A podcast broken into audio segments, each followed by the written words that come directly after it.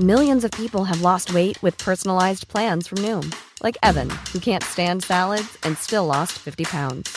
Salads, generally, for most people, are the easy button, right? For me, that wasn't an option. I never really was a salad guy. That's just not who I am. But Noom worked for me. Get your personalized plan today at Noom.com. Real Noom user compensated to provide their story.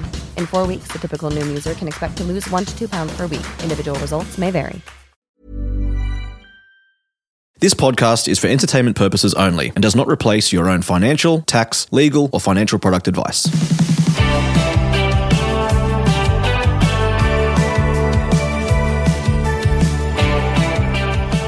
Well, hello, hello, Australia. Welcome to My Millennial Money. I'm Glen James. Today on the podcast, it's another episode where I'm out of my depth, where I'm talking to these hugely famous and popular people and intelligent people from all around the world, and I've got no bloody idea. We are joined by Peter Singer today.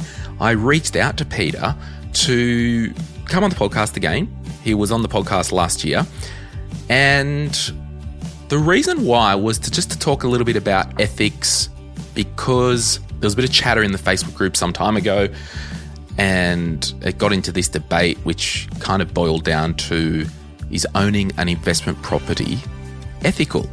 So I thought, let's get Peter Singer back on and have a chat. Uh, so we talked to Peter about his his new book. We talk about his tour, uh, and we answer your listener questions. And then I ask what he does with his own investing. So that will be a good one.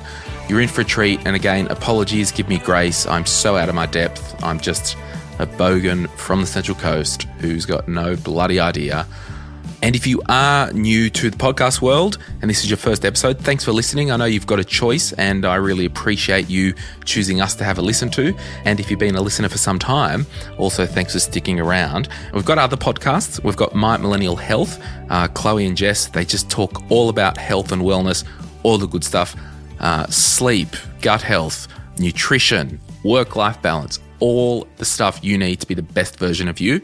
Shell and M do My Millennial Career.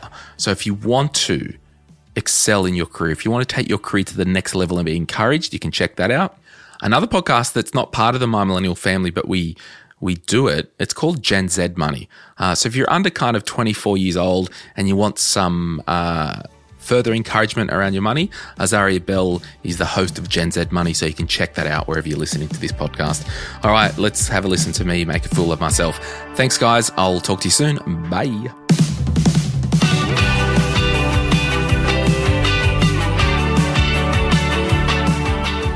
G'day, Peter. How are you? G'day, Glen. I'm doing well. You, you're back on uh, Aussie turf. Um, I certainly am. What's it been like in the States at the moment? Uh, I haven't been there for a while now, so um, but you know, from what my friends are saying, things are a little better than they used to be, but uh, they're certainly still quite far from normal, and they're all worried with uh, the new contagious viruses around, and uh, now this mm-hmm. problem with the Johnson and Johnson vaccine, similar problem to what we have with AstraZeneca. So um, that's putting some people off getting vaccinated. So we're not out, yeah. not out of the woods yet over there. No, not at all. Now, if you are new to the podcast, after this episode, you might want to go back and have a listen to episode 305, where I, I interviewed Peter about the life you can save and effective altruism. But today I want to have a chat with Peter about ethics in general, uh, investing, and we'll see where it takes us. We've got a heap of listener questions. Peter, your I want to talk to you about your new book, but before we do that, you did plan to have a speaking tour last year, but COVID got in the way of that. Uh, you are touring in August, Australia and New Zealand. Can you tell us a little bit about the tour? Uh, yes, um, it's a tour being organised by a company called Think Inc. Um, I'm going to Auckland, Brisbane, Sydney, and Melbourne. Uh, I'll be speaking in each of those cities. And uh, the purpose of the tour uh, it's called An Evening with Peter Singer. I'll be talking about a variety of issues, but the overriding purpose is to uh, get people to think about global poverty, uh, what we can do about it as citizens of a reasonably affluent country, and uh, to actually raise money for the Life You Can Save Australia, which is an organization that I founded. It's actually a US based organization, but it has an Australian um, uh, branch or chapter uh, uh, to promote the most effective charities helping people in extreme poverty. Um, so, people want to find out more about the speaking tour, they can go to Think Inc.'s website, or uh, you can have a look at thelifeyoucansave.org.au and find out more uh, about the tour and about the organisation that is uh, it's in aid of. Yeah, wonderful. And uh, if you are going to join us in Sydney, look out for me because I've certainly got my tickets ready for last year, but they carry over if you've already got your uh, tickets from last year. Now, your new book, The Golden Ass. I've got a couple of questions um, for you because I think it sounds pretty wild. And correct me if I'm wrong, but it's one of the oldest novels that you've re-edited.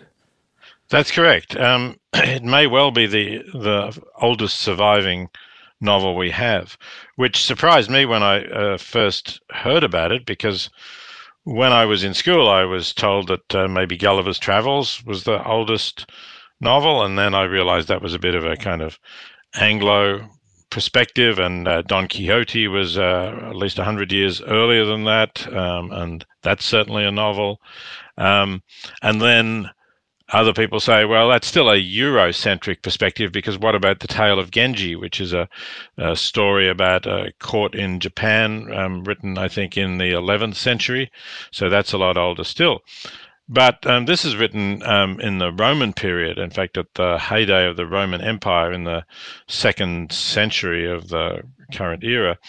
So it's um, 1800 years old, um, and it depends a little what you count as a novel, of course. You could see uh, the Iliad and the Odyssey as novels, but they were really more like sagas chronicling what was believed to be history. Um, uh, and this is really a novel in the sense of uh, it's a fantastic tale about a man who dabbles in magic and uh, gets turned into a donkey and his adventures as a donkey uh, and uh, you know how he eventually emerges from that to tell the story. Um, and it's it's funny. Um, it's pretty bawdy. There's some uh, erotic passages uh, in it, both before he's a donkey and after he's a donkey. Um, uh, and uh, you know, it's it's really good fun to read. But the, the problem with the original, and I think maybe this is the reason why people hadn't thought of it as a novel, I hadn't read it much, is um, there's a lot of uh, stories embedded in it. So, so you know, donkeys have big ears, and they hear a lot of things, and this donkey hears people telling stories and retell some of these stories, which have nothing to do with the main story of the, the adventures of the man who gets turned into a donkey. Uh, so it kind of continually gets interrupted and the thread of the narrative gets lost. And I thought, what about if you pruned away these um, digressions and uh, just had the main narrative? And that makes it relatively short. It's about 30, just between 35 and 40,000 words. Um, makes it a really good read, I think. Um, and the other thing that attracted it to me, of course, is that um, it's very empathetic about the sufferings of a donkey. So you learn a lot about what a donkey would go through in uh, the second century uh, in the Roman period, which was not particularly kind to animals. We we all know about the Roman games in the Colosseum, but it's told very well, um, and I think it gets us to think about animals, and uh, presumably got people in those times to think about animals too. So it's pretty remarkably uh, advanced, I would say, in its attitude to animals uh, for the era in which it was written. When you uh, went back into the book, did you learn anything or take a new perspective from it that you might not have picked up, um, you know, years earlier? Oh, certainly. I think um, there are many things that you can get from it. Uh, one is the uh, picture that you get of Roman life or life in the Roman Empire at, at that time, um, and to some extent the, the similarities in the attitudes to animals that most people had. So, for example, this this uh, donkey gets sold in various uh, places and, and at one point is bought by somebody who's operating a mill, so um, a mill for grinding corn into flour. And and the donkey is is simply like a machine. The donkey is is harnessed to the millstone and has to walk around in circles with with blinkers on um, uh, all day long, and uh, essentially the, the the donkey is being worked to death, and and the donkey reports on the other donkeys and horses that are there that are more or less worn out and uh, they're living in semi darkness. They're just fed enough to keep them going. So it's an attitude of you know animals just as as machines to work for us, uh, and it's interesting that that was there then, and to some extent that's there now in modern factory farming. That you know we. In fact, I have a quote in my book, Animal Liberation, which says, you know, think of the hen as uh, just a machine to produce eggs, and you know, the the, the, the profits that you make are what you get from the eggs, less the costs of the fuel, which is the, f- the food that you have to feed the hen, and the maintenance. Um, mm. And uh, so that's an attitude to animals that goes back at least 2,000 years, maybe more, that we can see, we recognize in the work animals of the Roman Empire and we recognize in the factory farms we have today. Yeah, it's funny you say that because I like with the book, there's there's themes of, uh, and these are the things that I wrote down: sex, love, laughter, pranks, drunkenness. Uh, there's a heap of metaphors. There's death. There's witchcraft. Uh, you know, it covers everything. In reading the book and looking at humanity now, there hasn't been that much of a deviation. As in, like we we might not see um, public lynching of witches anymore, uh, but all those other themes are quite central to humanity right now. Do you find in reading this book and your reflections of the the work that you do that humanity has moved? Um, far for the better? Yeah, that's a very good question. And I think one of the things you do recognize, because uh, the author, uh, Apuleius, uh, clearly had a, an eye for human nature and for human foibles. Um, and so some of these the stories um, that some of the ones that I are still in the book um, are about human nature not really having changed. Um, there's you know tales about uh, adultery and uh, ch- cheating of various kinds, uh, and people trying to advance their own interests unscrupulously, uh, and of course you know the the media are full of some similar stories today. So in some of those basics, I think human nature has not changed, and I, I do have an essay at uh, at the end of the book after the the novel. Um, talking about that and asking the question specifically with regard to our treatment of animals. Are we better than the Romans were?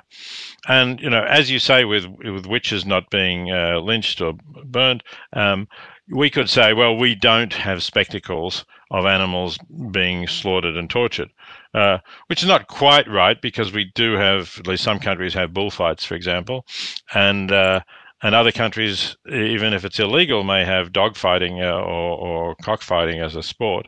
Um, but yes, we don't allow that. We don't do that openly in um, anyway in many countries of the world. But really, what we've done, I think, is we've we've hidden a lot of the animal suffering. We've put it into factory farms. We've put it into laboratories, um, and the, the public generally doesn't see it unless somebody goes in undercover and takes a video and shows the world what's going on. Uh, and when we think about that, we're not really all that better. Um, you know, given given the alternatives we have, given that we don't need to do this to animals to survive, you could even say that we're worse. You know, you could say, well, the Romans had to grind, grind their corn into flour um, in order to live, and uh, they didn't really have alternatives. They didn't have electricity to do that or other forms of, of power. Um, so they had to do that, um, and and yet you know we we don't have to eat animals. We don't have to have the products of factory farmed animals. It doesn't help mm. us feed the planet at all. If anything, the reverse, it wastes food. So uh, yeah, no, I, I think we're not really any better in respect of our treatment of animals. And you know, you could go through other areas, and there would be some mm. things in which we're somewhat better, and other things in which we're not. I, I wonder if we are getting closer to a tipping point on this animal issue. Uh, and I like to think in parallels just so it's easy for me to understand and an existing schema that I understand. Uh, I think it was a professor out of Cornell, Robert Frank. He was on the podcast recently. And I think in his book, he was talking about, you know, when they created the motor vehicle, it was solving a problem and it was revolutionary. And no one really cared about carbon emissions then. But now we've kind of forgot about the basic thing that it's doing for us and it's part of our everyday life. Now we're actually thinking of the byproduct of that. And I wonder if it is the same type of parallel with the factory farming. Like, no one cared, I know, 50 years ago that there was factory farms because it was giving us what we need. But now we've moved to this point where it's like, well, hang on, this isn't right. And there can be another way. Well, I think that's you know I I, I know Robert, Robert Frank's work, and um, yeah, I think he's he's certainly right about the uh, the automobile that uh, we have to find better ways, and we are starting to find better ways for doing that. Um, and it's definitely true that uh, you know, I'm I'm not sure that we ever needed factory farming really, but um, certainly people believe they did, and I would say it's something that developed because of the laws of the marketplace. Uh, and if people were going to look for the cheapest chicken or the cheapest pork in the supermarket, then the factory farmer was going to win because they can produce more cheaply than the others. But um, in terms of really needing these products uh, or of you know, producing food to feed the world, factory farming was was never the answer to that. Mm, mm. And I think that's a good segue because there is a, a few listener questions that touch on this uh, within our modern economy. So, are you right to get into some uh, some questions? Peter? Absolutely, I'd be happy to take questions from that your listeners have asked. All right. Well, the first question, and before I ask it or get you to answer it, um, the reason I reached out to Peter was there was some chatter in the Facebook group about uh, someone asking a question about they purchased an investment property and they were getting negative comments around this, and then it it moved into this thing that a question is that is owning an investment property unethical? But I think what we probably need to understand first, Peter, is maybe a, a couple of um, thoughts about ethics 101. How do we establish our own ethics and, I guess, principles or you know guiding lights whatever it is in our own lives because what's ethical to me might not be ethical to my neighbor.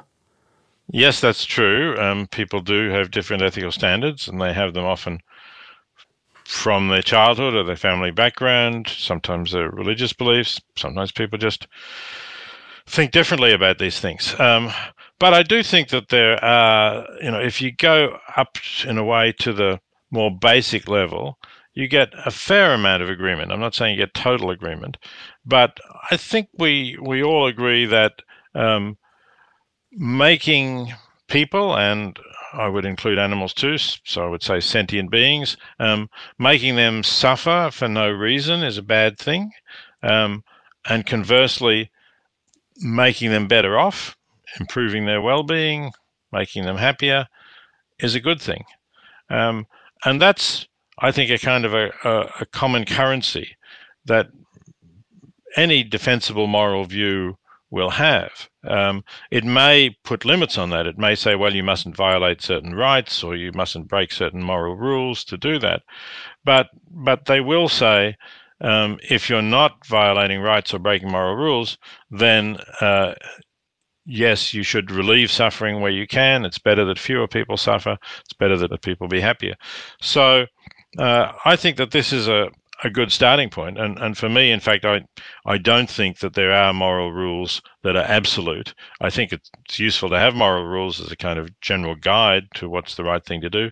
But um, I don't think any of them are absolute. Ultimately, I think they all depend on uh, do they conduce to improving the well-being of all sentient beings or not. Um, and so those are the rules that I would embrace and that I would look to as a guide when you come up against an ethical question that you know you haven't thought about much before. Then I would say, well, what will produce the best consequences for all of those affected by my action? Uh, and that's the way to go. Mm, mm. So, to be blunt, is owning an investment property unethical? Well, if you ask a question like that, I, I think there's a distinction that needs to be drawn as to how you're looking at this. Um, and it, it's a question that's, uh, you know, I, I, often get asked about money. Uh, for example, I took part in a debate at the Oxford Union um, before the COVID thing um, about is it ethic, can it be ethical to be a billionaire? Um, so you know, if you say, would there be an ideal system in which people didn't own investment properties or didn't own investment properties uh, while there are other people who are homeless, can't find somewhere to live? Um, then the answer might be, you know, yes, we can imagine an ideal system. But the second question is, given the world we're living in now, and giving my inability to change that system, at least in the foreseeable future, what is the right thing to do? So, uh, if the question about is it ethical to own an investment property is asked by somebody living in the world now, then you have to look at the consequences of not owning an investment property and the consequences of, of nobody owning an investment property if that's really what you're thinking about. And the result of that would be, again, within the present system, that there was no rental properties available or for people to rent. You know, very little anyway. Maybe sometimes people would go overseas for a while and rent their home, but but basically the uh, a large number of apartments we have that are still for rent. A lot of them, of course, are being strata titled and are owned by the apartment owners, uh, residents. But but it's clearly good to have some rental properties. Um, people, there are a lot of people who can't afford to buy their home, um, and somewhere to rent, not too expensive, is important. So. Um, I I wouldn't say to ethical people who are thinking about ethics, you can't own a rental property. Um, I would say think about the kind of rental property you're owning, thinking about are you providing a service for people who can't afford to buy a home to live in, or maybe they're saving up for a home to live in? Um, are you charging a reasonable rental that people can afford to buy? Um, there are all those kinds of questions that uh, that can be raised about it. Uh, mm. You know, um, some people might say own a block of apartments, but make some of them available to asylum seekers or people who um, really couldn't get in, and then they're providing a, a service for them uh, as well as providing housing for people who aren't quite that badly off, but um, but still couldn't afford to buy their own home. Do you think? Because uh, I I'd thought of this uh, question for some time, and I was wondering when people um, get bogged down with this question that investment property it's unethical, it's unethical. Um, is it perhaps you know, and absolutely, I'm saying this to everybody listening with all respect and saying it under the guise of this topic, this interview with Peter. Like, Glen James is so out of his depth. I have no idea what I'm doing. I'm just trying to facilitate a conversation. Do you think there's a confusion and you've picked the wrong fight because you're actually wanting to fight about, I disagree with capitalism and that system of money? Where there needs to be some more balance. Uh, because we know that extremes, Peter, either end of the spectrum, either issue, extremes are really bad. So extreme capitalism, like you just have to look at the states. It's, I believe, it's a basket case. You know the way that you know healthcare works and freedom and democracy and pew pew pew and all that stuff. Where I think Australia is pretty well balanced. So I guess I'm saying I guess leading into a, a, statement before I let you uh, answer, is there a role for us citizens to lobby governments and say, well, hey, we think that it is reasonable that one investment property is cool. The second one, there might be some higher taxes or something like that. I, I don't know. I'm just throwing out words and thoughts. Yeah, sure. I mean, I think you're right that within the capitalist system that we live in, and which, as I say, I don't see us overthrowing in the foreseeable future.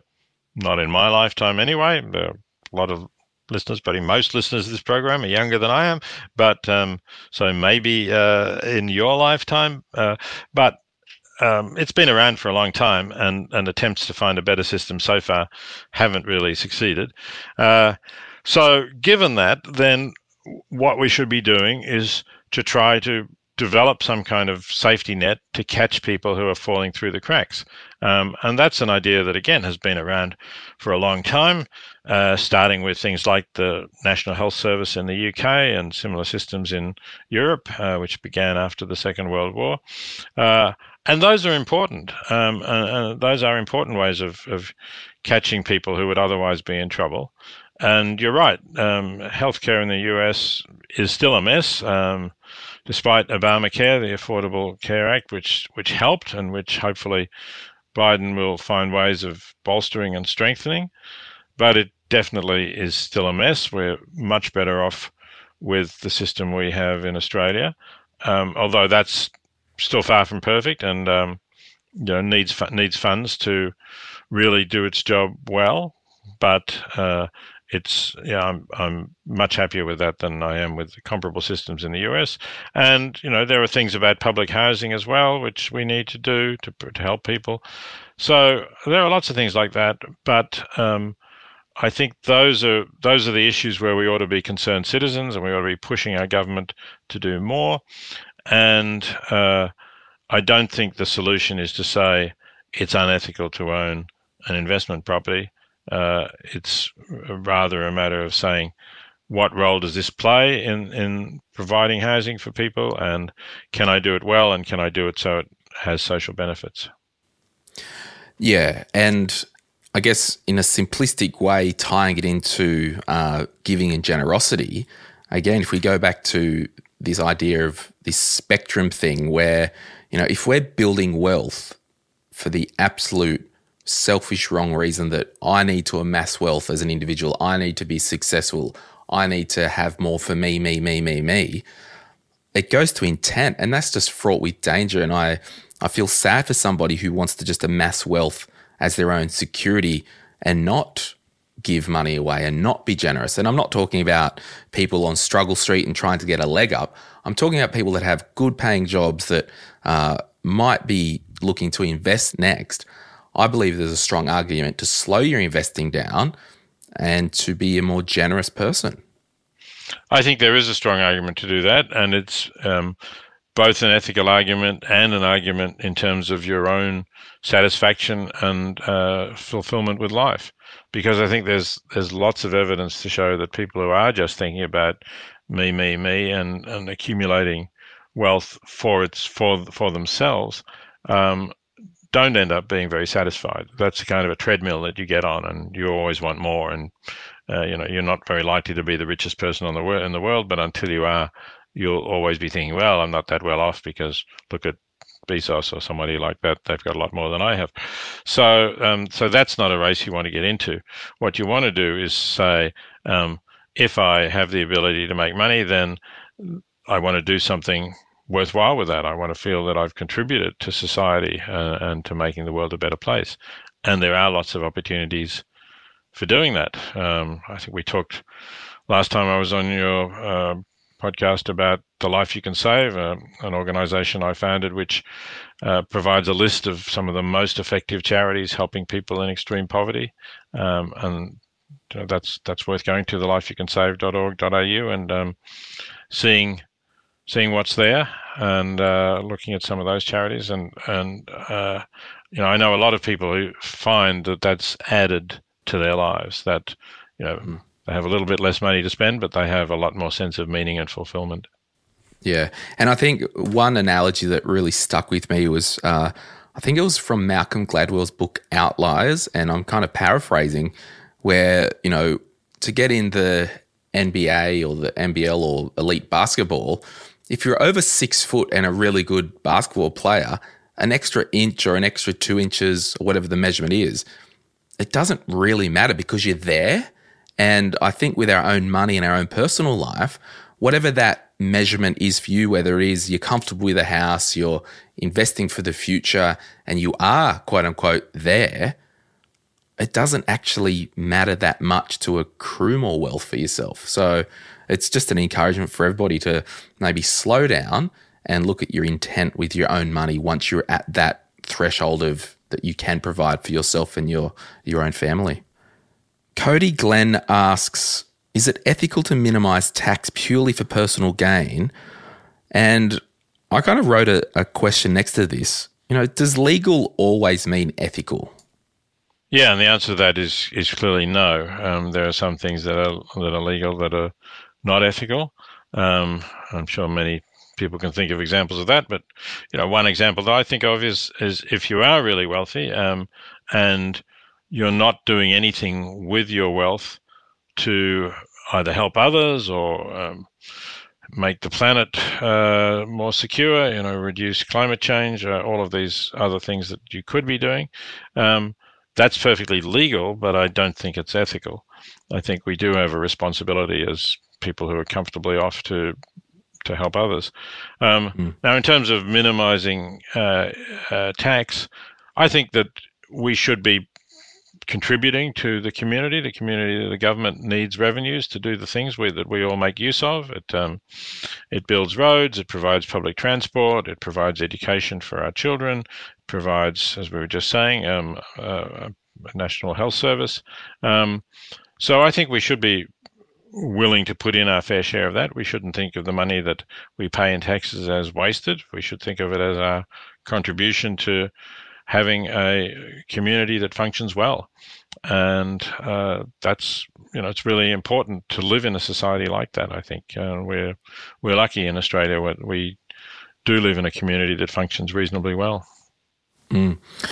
We're going to take a quick break. We'll be back right after this, and Peter will answer more of your questions. If you're after personal financial advice, don't get it from a podcast. If you would like help based on your own personal situation, head over to sortyourmoneyout.com, click Get Help, and we'd be happy to introduce you to one of our trusted advisors. Our panel of advisors, mortgage brokers, and accountants work with clients all over Australia so they can connect with you wherever you are. That's sortyourmoneyout.com and click Get Help. Peter Matthews says, I don't know how he is with theology or praxis, but a good chunk of young people receive wages far lower than what they need. This often means having no choice but to participate in unethical things like factory farming or fast fashion.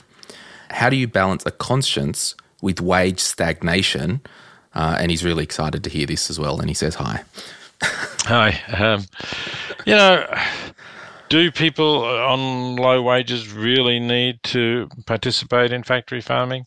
Um, I'd I'd question that. Uh, you know, yes, factory farming produces cheap animal products, but um, you know, plant-based products can be very cheap too. And I don't mean the ones that you go in your supermarket and the vegan cabinets that exist now, and uh, you know those manufactured products. They're not so cheap, but um, if you buy whole grains and uh, pulses like lentils and beans and so on, and you cook them up, um, like you know, say the, the, classic Indian dish dal, which is a, a, a lentil curry, um, is very tasty. Uh, you can make it in large quantities quite easily and freezes very well, so it's not like you have to keep cooking. Um, and it's a very inexpensive and nutritious and balanced meal to have uh, dal with rice. Indians have been um, living on that for a long time. Uh, so I don't think you do actually need to support uh, the factory farm products. Um, and I would say that you know I know people who've lived on very little um, and who've still managed to donate to effective charities. In fact, I had a letter or uh, an email a while ago from someone in Brazil I, have been corresponding with for a while. Um, and he's been giving to uh, effective charities. He recently told me that he had to move because the was living in a room. I think the building was being demolished or something. Um, but he could pack up all his belongings in a backpack and carry his guitar in his hand. Um, so he's clearly not a wealthy person, uh, and uh, yet he was still giving to effective charities. Mm, mm.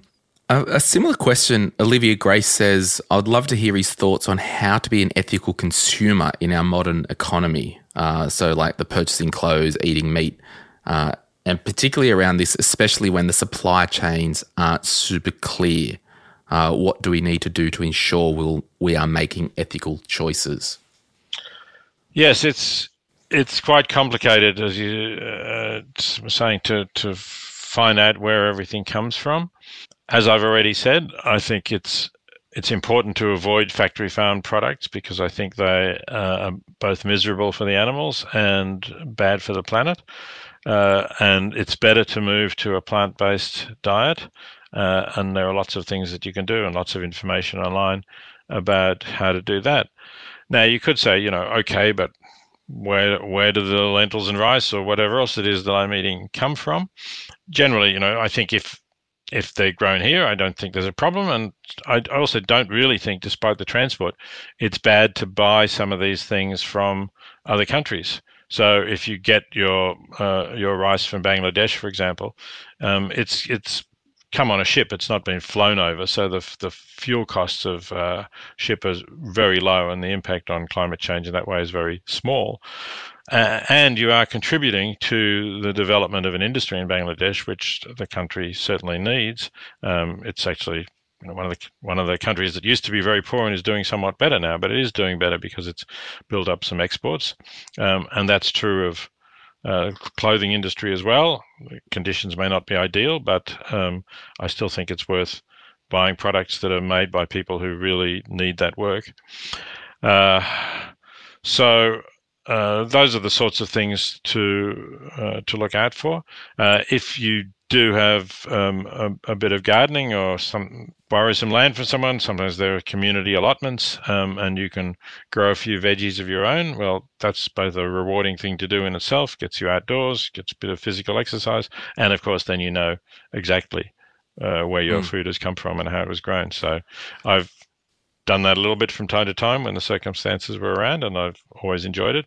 But I've never actually managed to be self sufficient in that way. And I don't think that's something you ought to aim at because, as I say, there are plenty of other products around that you can get. Yeah.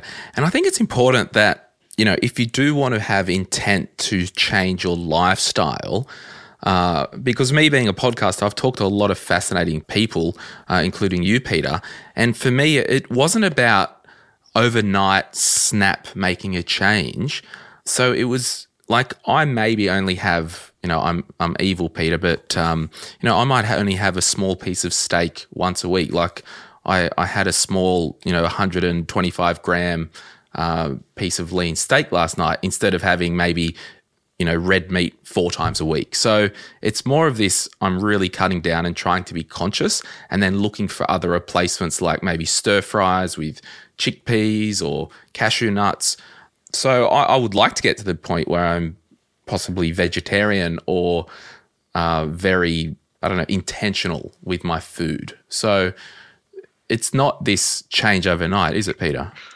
Uh, no, not necessarily. Um, you're what is now called a reducitarian, um, or sometimes flexitarian.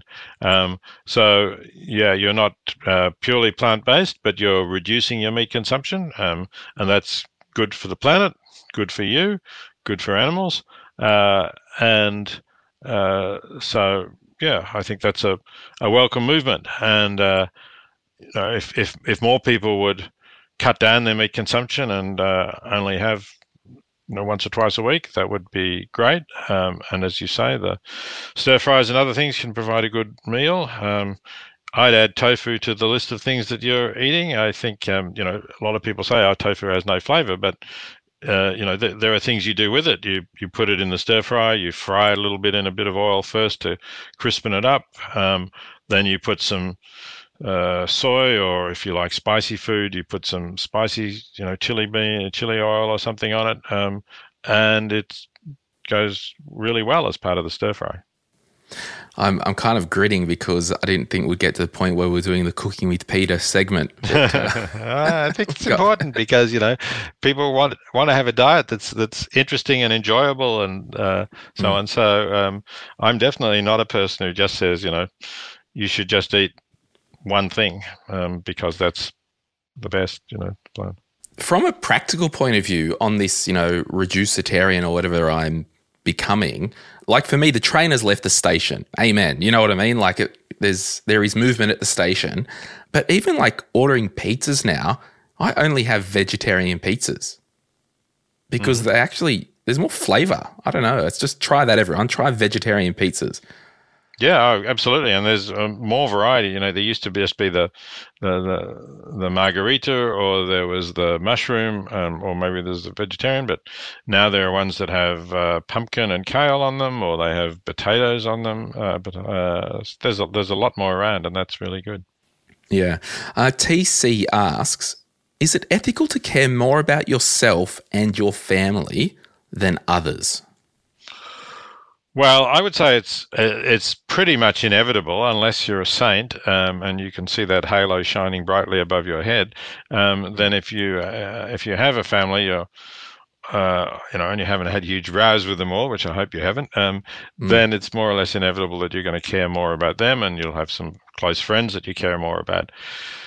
So, you know, is it ethical? Well, um, I don't think there's anything really wrong with it. The question is what you do with that, and and if you get to the point where all of your generosity is directed towards your family, who you know, let's say you're you're Australian and you're you and your family are reasonably comfortably off, then I think that's getting to the point where it's infringing on ethics because you're not leaving anything for the people who are through no fault of their own uh, much worse off and where your generosity could make a much bigger difference to their lives than it can to your own family.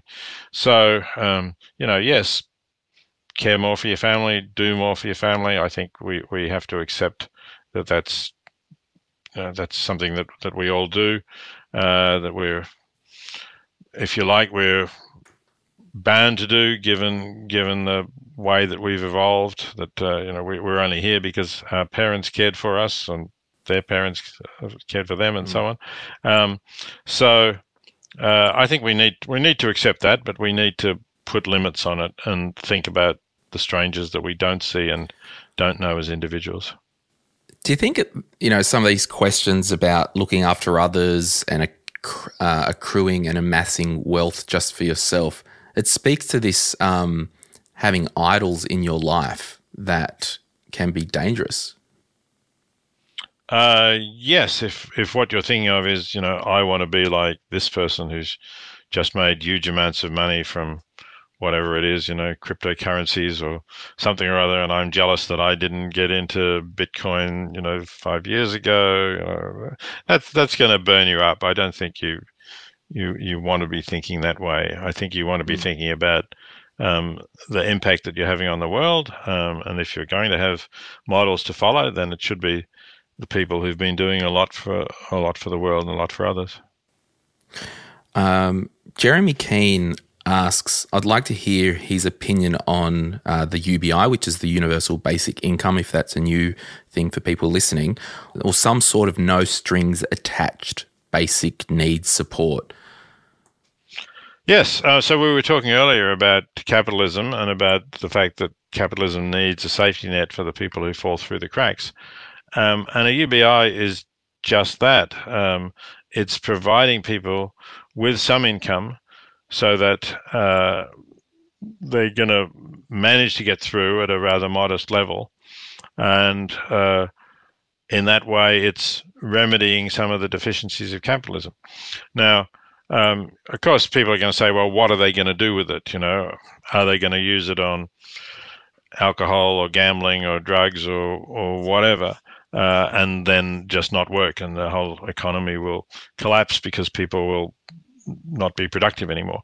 So uh, we, you know, that's a factual question that we need to find answers to. But there are studies and pilots that have already been run in various places, and they seem to suggest that uh, people don't stop working just because they get um, a modest universal basic income. They, in fact, continue to work. Some of them actually uh, can be more successful and can use that to lift themselves out of poverty altogether. Uh, so I think that these are things that are, are worth trying and uh, worth observing where they have been tried. Uh, and it, there are different ones going on in, in different countries. Some of them have gone on in affluent countries. Um, you know, a region of Finland tried it a while ago, um, but also there's an organization uh, in fact, one of the organizations recommended by The Life You Can Save uh, is called Give Directly, and it does exactly what that name suggests. It goes to people in very poor rural areas of uh, East Africa, of, of Kenya mainly, um, and it gives them I think if I remember rightly, it's eight dollars a month, or maybe it's twelve dollars a month. Anyway, it's something around that. And, and you know, we would say, well, that's completely irrelevant. What's you know getting that a month going to do? But for people whose uh, annual income is um, you know maybe seven hundred dollars, uh, an extra eight or twelve dollars a month um, does make a difference, and it gives them some kind of security. And and in fact, the studies have shown that they don't uh, waste it all on on gambling or alcohol or things of that sort. Um, that most of the people do use it, and and some of them actually use it to start small businesses, uh, to get a boost, uh, and to work their way out of poverty. I want to ask you a question. You you made a quote, and I'm just looking on the. It's on the Think Inc. Uh, website uh, where you can buy the tickets. What one generation finds ridiculous, the next accepts, and the third shudders when it looks back on what the first did. Okay. Do you think in this current culture of, you know, we'll call it the woke culture and people getting cancelled and all that stuff, do you think we're at a point where we're trying to preempt things? And I don't know. I, I just don't know if it's it's a fabulous quote that you know we look back that in the you know 1901 that was the norm, and then the next generation that wasn't, and then we look back and it was just all ridiculous. Do you have any comments on that quote, and then just what we're seeing at the moment? Uh, yeah, I should say that the quote is not original to me. At least you know, the basic idea has been around for a while. I think John Stuart Mill said something like that, the 19th century yeah. utilitarian philosopher, and, and others have certainly said it too. But you know, we, we see it, and we've seen it in our in our own lifetimes. You know, certainly if you've lived as as long as I've had, and you've seen the idea when uh, you know, people who had a same-sex orientation couldn't talk about it. Uh, basically, they were all in the closet. It was still a criminal offence to um, have gay sex. Uh, and we've seen, you know, that which was just the way things were, um, completely swung around. Not only the point where it's not criminal, but to the point where where uh, same-sex people can get married. So that's been a, a tremendous success, I think, in in change of consciousness, um, and some of the issues that we've talked about, like the treatment of animals. Um, you know, I've certainly seen when when I wrote Animal Liberation, which was first published in 1975, um, there was quite a bit of ridicule that greeted that. I can uh, remember being on a, a talk show with um, there was a guy called Don Lane who ran talk shows in in Melbourne, um, and he kind of kind of basically ridiculed it. He, I, I think he thought when I was coming on the show I was going to talk about not being cruel to our dogs and cats. And when he realized that I was actually talking about the animals that he was eating, um, he just you know, couldn't really believe this and couldn't take it seriously. Um, but of course, as you were saying, a lot of people do take it seriously now, and we haven't quite got to the level where we look back on and shudder. But I do think that. Uh, factory farms and the way we're treating animals right now is something that our grandchildren may well look back on and say, how could people have ever done that and thought that that was okay? Mm. Yeah, it's just fascinating because you know, being a podcaster, like I, I might make a a benign joke that's acceptable today that isn't rude to anyone, that isn't you know racist, homophobic, any of that stuff, but I'll probably get cancelled in twenty years. Like it's just it's fascinating to see all this stuff unfold. Yeah, it's it is interesting, and in fact, you can see it very well if you look at old movies. You know, um, uh, with uh, uh, some of our grandkids, um, I watched the film movie Blazing Saddles, which um, I thought was one of the funniest movies ever made. Um, but when you read it, when you watch it now, you realize, oh, this is really mm. quite politically incorrect um, in in some of the jokes that it makes. Um, yeah. But look, I think we ought to we ought to um, you know realize that, and we shouldn't hide these things. People have changed. Um, in many respects we've changed for the better in some of these things. Some of these things were offensive, tasteless, sexist, homophobic, racist. But I don't think we should not look at anything from the past. And, and I don't really hold with this idea of, uh, you know, renaming buildings. So there's there was a great 18th century philosopher called David Hume, who um, I admire in many respects, but um, he did, uh, it seems from correspondence, in, uh, invest in a plantation that owned slaves or supported that in uh, the West Indies. Um, you know, that's obviously a terrible thing to do, and um, uh, but so uh, there was a, a, Hume building in Edinburgh because he was a Scottish philosopher, uh, where they, they, took his name off. I, I think it would be much better to say, um, you know, this was a great thinker of his time, but he was limited by his times in in his attitude to uh, slavery, and that's something that we regret. But uh, you know, we, we we should recognize where we've come from and, and how we've progressed, um, but not judge everybody by the standards of 2021. Mm. One final question, um, and I really appreciate your time today. And it, it might be personal and tell me to get stuffed if you like, but over your own life, like, have there been ways that you've managed and invested your own money or things that you've done just in relation to just personal finance uh, on a personal level? Like, um, have you been a, a big investor yourself to accrue wealth. So maybe one day that you can put down the microphone and or put down the lectern and not teach. Um, like, what have you done in your own personal life? Yeah, um, well, let me just say, I don't really teach at this stage because I need the money. Um, uh, of course, there there are good things that I can do with the money, and that helps.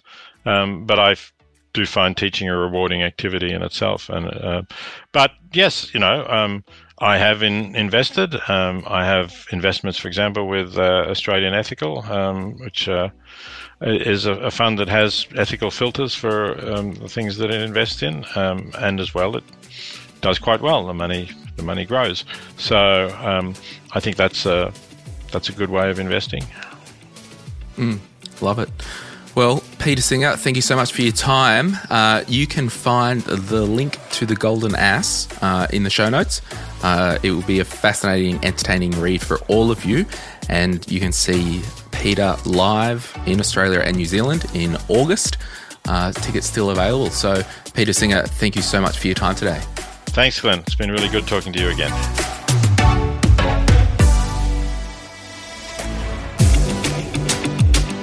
We acknowledge the Darkin Young people, traditional custodians of the land on which our studio sits, and pay respect to their elders, past and present. We extend that respect to Aboriginal and Torres Strait Islander peoples who may listen to our podcast. My Millennial Money supports A21, a charity focused on abolishing slavery and human trafficking all over the world. Check out a21.org.au for more info. If you would like some other giving options, or if you're unsure about which charity you can support, head to thelifeyoucansave.org.au.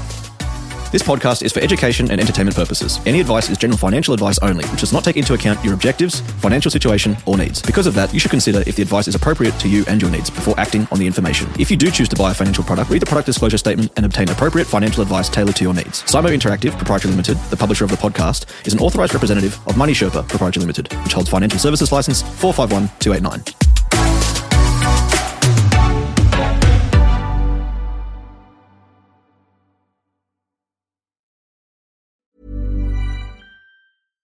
Hi, I'm Daniel, founder of Pretty Litter. Cats and cat owners deserve better than any old fashioned litter. That's why I teamed up with scientists and veterinarians to create Pretty Litter. Its innovative crystal formula has superior odor control and weighs up to 80% less than clay litter. Pretty Litter even monitors health by changing colors to help detect early signs of potential illness. It's the world's smartest kitty litter. Go to prettylitter.com and use code ACAST for 20% off your first order and a free cat toy. Terms and conditions apply. See site for details. Even when we're on a budget, we still deserve nice things. Quince is a place to scoop up stunning high end goods for 50 to 80% less than similar brands. They have buttery soft cashmere sweaters starting at $50, luxurious Italian leather bags, and so much more. Plus, Quince only works with factories that use safe, ethical, and responsible manufacturing. Get the high-end goods you'll love without the high price tag with Quince. Go to quince.com/style for free shipping and 365-day returns.